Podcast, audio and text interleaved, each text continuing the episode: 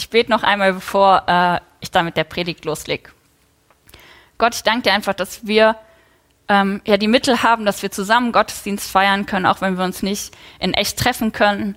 Ähm, ich bitte dich, dass du zu uns sprichst, dass wir einfach merken, ähm, dass du da bist, dass wir merken, dass du, egal wo wir gerade sitzen, wo wir gerade zuschauen, bei jedem Einzelnen von uns bist und dass wir das immer wissen können, ähm, dass wir nicht an einer Stelle sein müssen, dass wir nicht in einem Kirchengebäude oder im Tick sein müssen, sondern dass du bei uns bist, egal wo wir gerade sind. Amen. Wir befinden uns, wie ich gerade eben schon erwähnt habe, am letzten Sonntag von unserer Predigtreihe Roots in die Tiefe wachsen. Da haben wir uns einfach damit beschäftigt, wie unser Glaube wachsen kann, wie wir in unserer Beziehung mit Jesus tiefer gehen können. Und wir hatten verschiedene Themen. Wir haben angefangen mit der Sehnsucht, einfach danach Gott zu begegnen. Dann wie wir das in der Stille und in der Nähe tun können, uns einfach Zeit dafür nehmen, im Alltag Gott zu begegnen. Und dass daraus einfach resultiert, dass wir uns verändern und dass das auch zu Handlungen führt, ähm, dass wir mutig werden, weil wir wissen, wir sind nicht auf uns allein gestellt.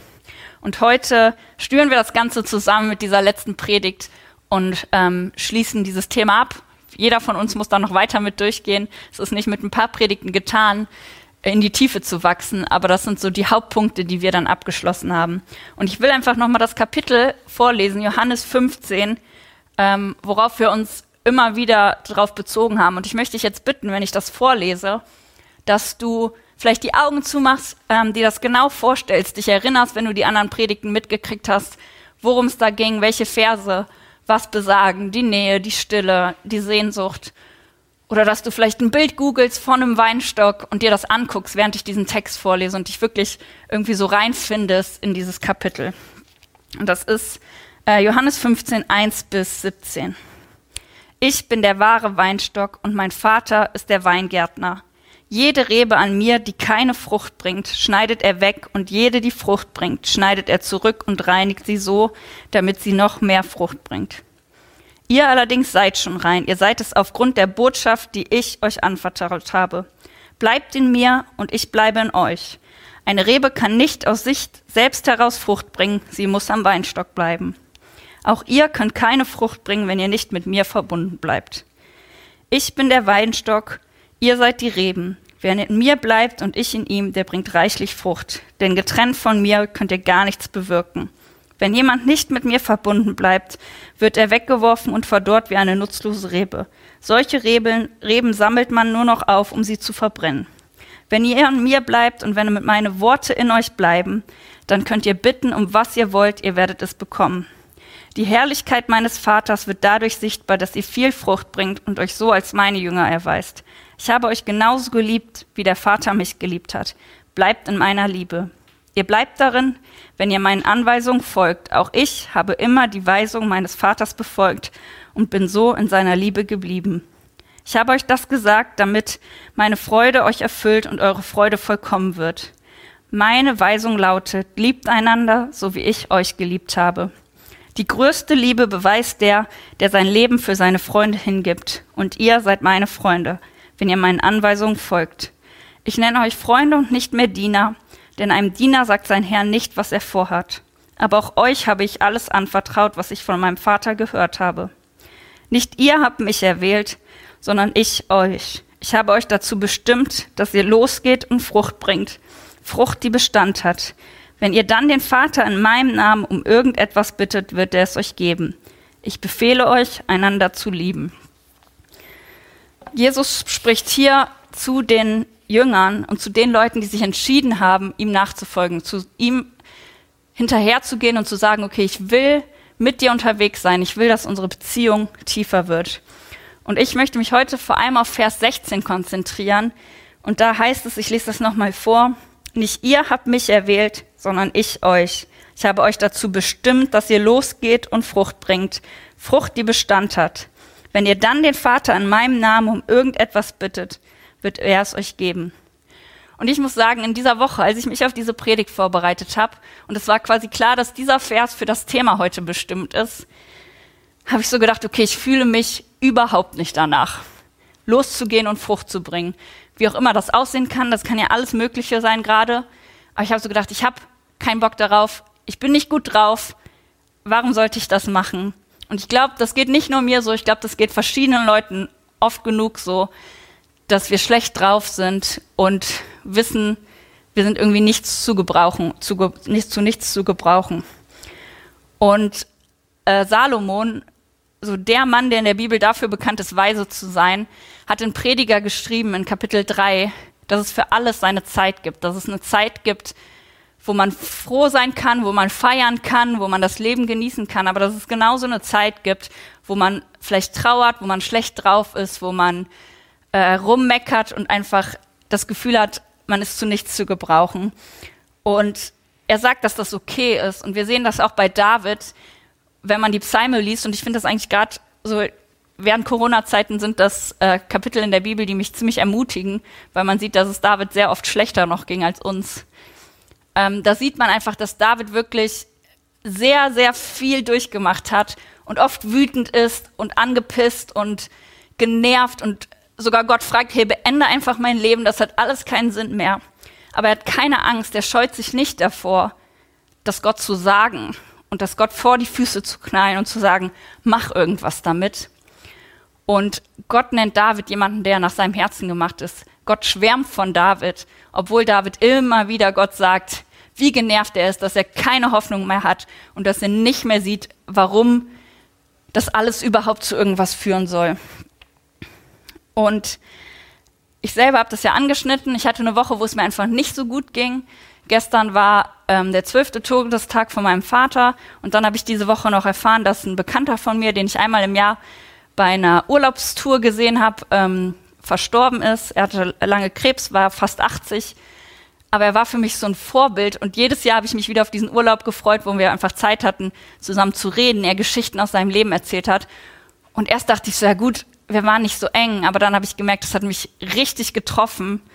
Und im Moment gibt es ja keine Möglichkeit, zu einer Beerdigung zu gehen. Und ich habe äh, einen Text einfach geschrieben an seine Frau, wo ich einfach nochmal irgendwie gesagt habe, was, was ich alles so toll an ihm, ihm fand. Und ich musste einfach richtig heulen dabei und ich habe gemerkt, irgendwie kam die Trauer über meinen Vater hoch. Ich hatte es irgendwie an zwei Abenden, wo ich eigentlich einfach nur ins Bett gehen wollte und auf einmal voll die Heulattacke bekommen habe und dachte mir so, was ist mit mir gerade los? Die ganzen letzten Jahre war es nicht mehr so schlimm, da konnte ich das immer gut aushalten. Warum muss das gerade sein? Ich habe da keinen Bock drauf, das regt mich auf, es geht mir schlecht und eigentlich soll ich über was predigen, wo steht, geht los und bringt Frucht und ich bringe gerade gar keine Frucht, sondern ich bin traurig. Und ich musste mich daran erinnern, dass in der Zeit, nachdem mein Vater gestorben war, ich wirklich ziemlich lange Gott einfach von mir weggeschoben habe. Ähm, ich war einfach sauer und habe gedacht, mit dir will ich nichts mehr zu tun haben, wenn du das irgendwie erlaubst oder zulässt. Und ich habe mich selber so mit meiner Trauer irgendwie durchgekämpft. Ich habe das nicht vielen Leuten gezeigt, ähm, was in mir los war. Und irgendwann habe ich gemerkt, alleine schaffe ich es nicht. Ähm, alleine komme ich damit nicht klar. Und ich habe angefangen, mich irgendwie wieder Gott zu öffnen und zu sagen, okay, ich gebe dir eine letzte Chance, weil irgendwie alles andere hilft nicht. Und ich habe Gott gesagt, okay, du kannst mit mir in diese Trauer reingehen. Ich schaffe nicht, diese Trauer abzustellen. Und das musste ich auch nicht, sondern ich konnte einfach merken, dass ich den Blick von mir, den ich auf mich selber gerichtet hatte und auf den ganzen Schmerz und die ganze Trauer und die ganze Wut, dass ich den Blick rüberrichten konnte auf Gott und sagen konnte, in meinem Schmerz sehe ich, dass Gott, dass Jesus bei mir ist und ich das nicht alleine durchmachen muss, diesen Schmerz zu ertragen und diese Trauer zu ertragen. Und das war nicht von jetzt auf gleich weg. Wie gesagt, die letzte Woche, da habe ich das schon wieder durchgemacht, aber ich konnte mich erinnern, hey, Gott hat dich schon mal das Schritt für Schritt rausgeführt und er wird das wieder machen. Und ich glaube, das ist der wichtige Punkt, wo ich heute einfach drüber sprechen möchte, dieser Perspektivwechsel, dass wir sagen, es gibt eine Zeit zu trauern, aber wir wollen uns nicht darin verlieren, in unserer Wut, in unserer Trauer, in unseren Problemen, in unseren Herausforderungen, sondern wir wollen den Blick von uns selber wenden auf Gott. Weil Jesus, wie wir gehört haben letzte Woche von Raphael, ist derjenige, der aus den dunkelsten Sachen Hoffnung schenken kann, Neuanfang schenken kann. Wir haben Ostern gefeiert, wo Jesus gestorben ist, in den Tod gegangen ist und dann wieder auferstanden, wo man einfach sieht, er kann aus allem wieder was entstehen lassen. Und für mich ist es das, was dieses Kapitel sagt, Johannes 15, wo immer wieder vorher betont wird, hey, ihr müsst in mir bleiben, ihr müsst bei mir bleiben. Eine Rebe kann nicht überleben, wenn sie nicht am Weinstock ist. Und wenn ihr das tut, wenn ihr euch immer wieder entscheidet, den Blick auf mich zu richten und bei mir zu bleiben, dann wird aus euch Frucht entstehen. Dann könnt ihr losgehen und dann könnt ihr Frucht bringen. Vor zwölf Jahren hätte ich niemals gedacht, dass irgendwann diese Zeit wieder vorbeigeht. Und Gott hat mich da rausgeführt und ich konnte Schritte machen in diese Richtung, dass ich heute hier stehe und sagen kann, hey, ich darf eine Gemeinde gründen. Und das wäre nicht passiert, wenn Gott mich nicht verändert hätte, wenn ich nicht den Blick angefangen hätte zu richten auf Gott und er daraus hätte was entstehen lassen können. Und das ist, worauf, das ist die Frage, worauf konzentrieren wir uns? Konzentrieren wir uns irgendwie auf das alles, was passiert ist und auf den, das ganze, die ganzen Probleme oder sagen wir, hey, wir wollen uns darauf konzentrieren, wenn wir uns die Zeit genommen haben zum Trauern, wir wollen uns darauf konzentrieren, was Gott daraus machen kann. Und das heißt nicht, dass wir uns nicht erinnern dürfen an die Leute, die wir verloren haben. Gestern habe ich mit meinen Mitbewohnern haben wir Lagerfeuer gemacht, in Andenken Rotwein getrunken, weil mein Papa das gerne mochte und einen Tatort geguckt, weil das unsere Familientradition war. Aber zu sagen, es gibt mehr als dieses Leid, was ich habe, es gibt mehr als diese Probleme, da ist jemand, der mir da raushelfen kann und der mich das ertragen lässt. Und dann führt das dazu, dass wir Frucht bringen können, dass wir einen Unterschied machen können für die Leute um uns herum, weil das einfach was Starkes hat, wenn Leute sehen, hey, obwohl so viel passiert, bleiben diese Leute irgendwie an Gott, haben trotzdem Hoffnung. Und ihr habt das bestimmt jeder schon auch schon mal erlebt. Ich glaube, jeder hat das schon mal erlebt, dass man Leute kennt, wo man sagt, boah, die haben so viel durchgemacht, aber ihr Glaube gibt ihnen immer wieder Hoffnung. Wie kann das sein? Und die sind einfach ein Vorbild und die diese Leute helfen einem einfach auch durchzuhalten. Und ich möchte einfach bestätigen, was wir einfach in dieser Predigtreihe so oft gehört haben, dass Gott bei uns ist.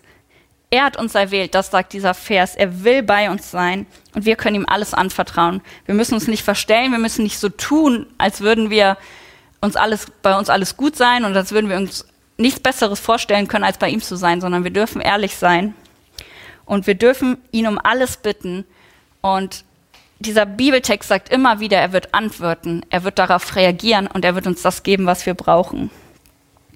Und lasst uns einfach unseren Blick immer wieder auf Gott richten und einfach uns entscheiden, seine Nähe zu, zu suchen und daraus dann Frucht entstehen zu lassen.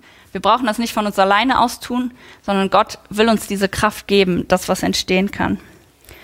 Und ich habe heute so ein bisschen den Ablauf durcheinander gewurstelt, weil ich es ganz gut finde, jetzt Abendmahl zu feiern und zu sagen, in dieser Handlung des Abendmahls wollen wir genau das tun. Wir sollen, wollen uns darauf ausrichten, dass Gott mit Jesus aus einer dunklen Stunde was Gutes hat entstehen lassen. Und wir wollen uns daran erinnern, dass wir einen Gott haben, der aus Tod Leben machen kann und der auch unsere Situation verändern kann und einfach unseren Blick auf Jesus richten.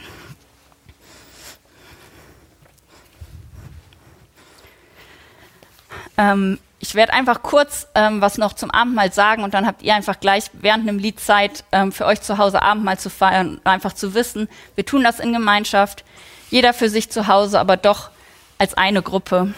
Und ähm, wir können uns beim Saft oder beim Wein einfach daran erinnern, dass Jesus sein Blut für uns vergossen hat, dass wir das in Anspruch nehmen dürfen für uns, dass auch bei uns eine Auferstehung sein kann und neues Leben sein kann und Jesus hat sein Leib einfach gegeben, damit in seiner Auferstehung wir auch Heilung empfangen können. Wir bitten können für Veränderungen, Gott das tun wird. Und deswegen reiche ich dir symbolisch den Wein und das Brot, dass du einfach auch gedenken kannst an Jesus und seine Tat.